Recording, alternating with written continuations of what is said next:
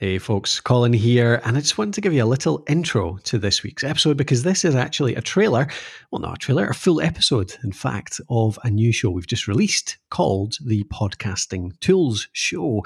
Brief premise is it will be a short episode, maybe five to 10 minutes every single week, covering a tool, a bit of equipment, a resource, something to help you improve your podcasting, whether it's a review, a comparison, or just a tutorial on how to use something.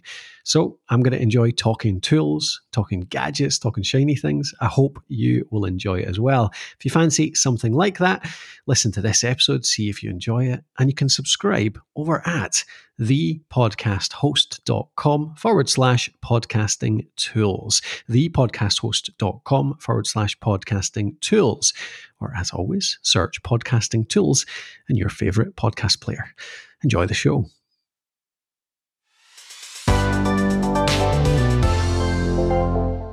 On this episode of the Podcast Tool Show, I'm going to cover how to get more guests for your podcast and how to guest on more podcasts. It's all about the tool podcastguests.com.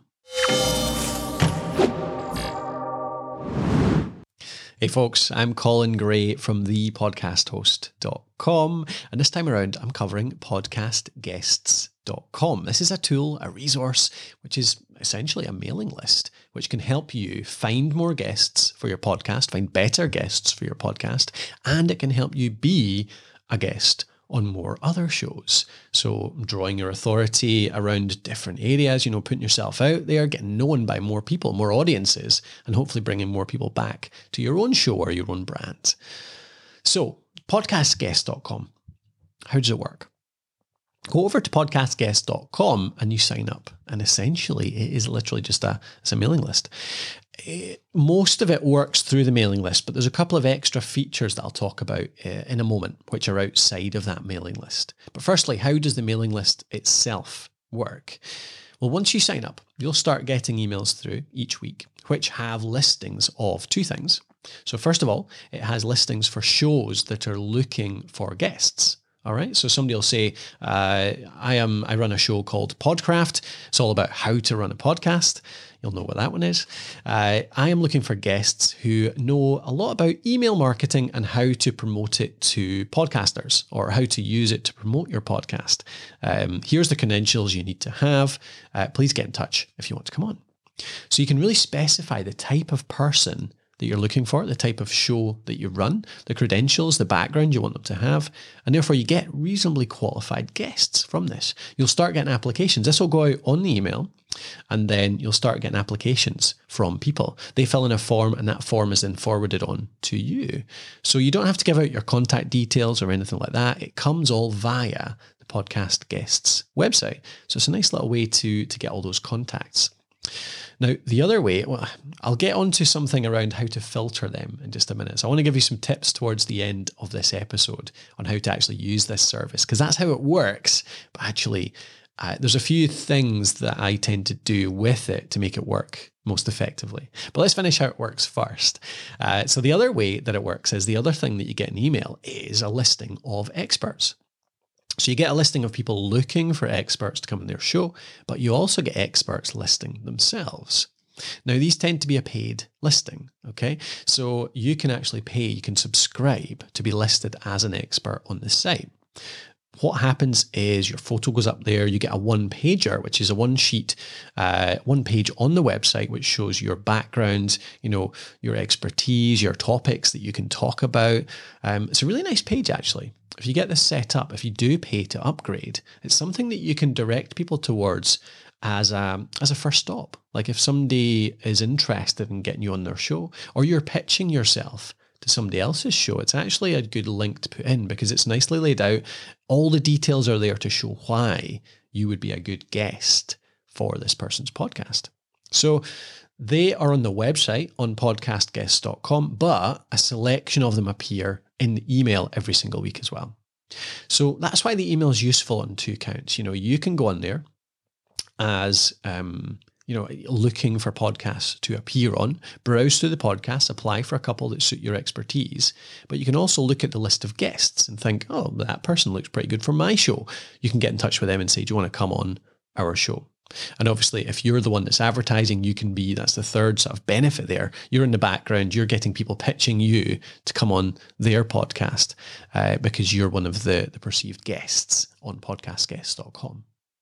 So that's how the service works. But a couple of tips around how to use it. So uh, there's a few things here. If you are advertising your show as um, a show to be guested on, people will start applying to come on your show. Okay, these experts will start applying.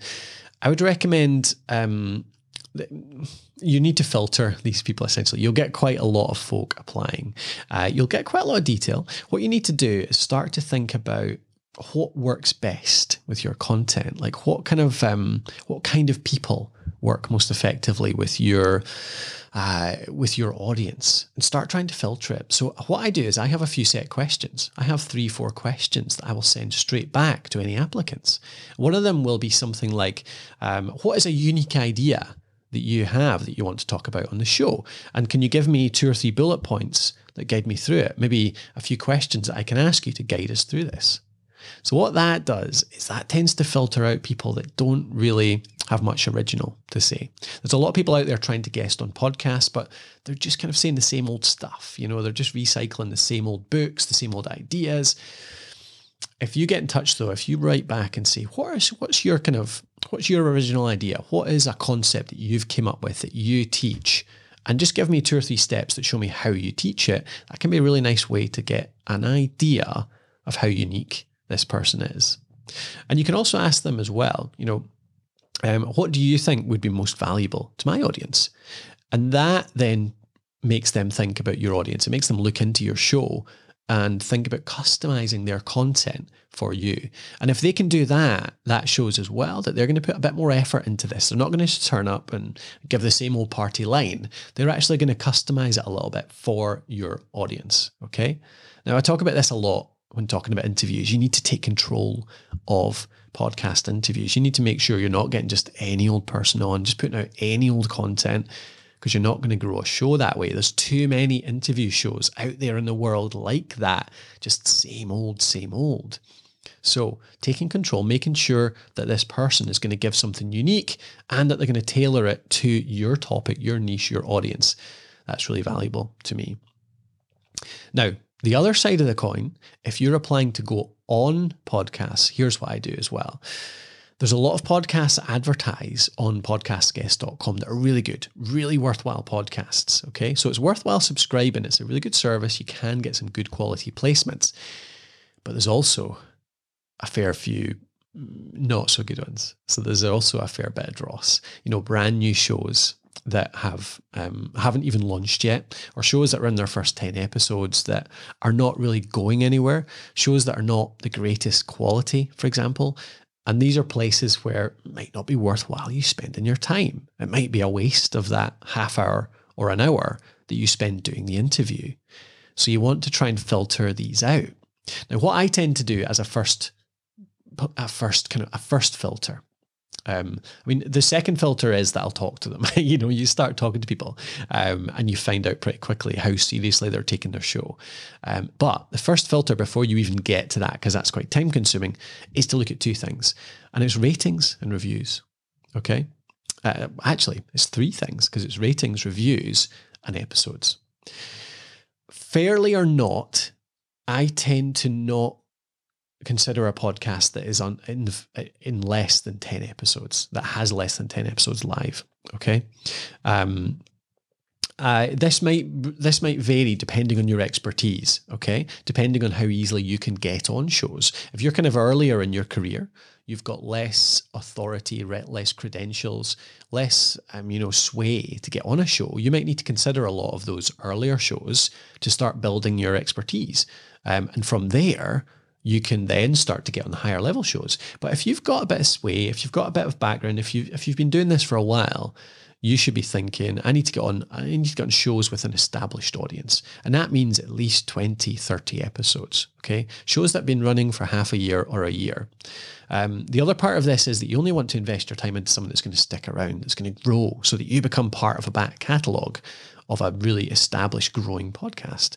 And if somebody's only done five or 10 episodes, sad to say, there's a lot of shows that drop out and don't continue.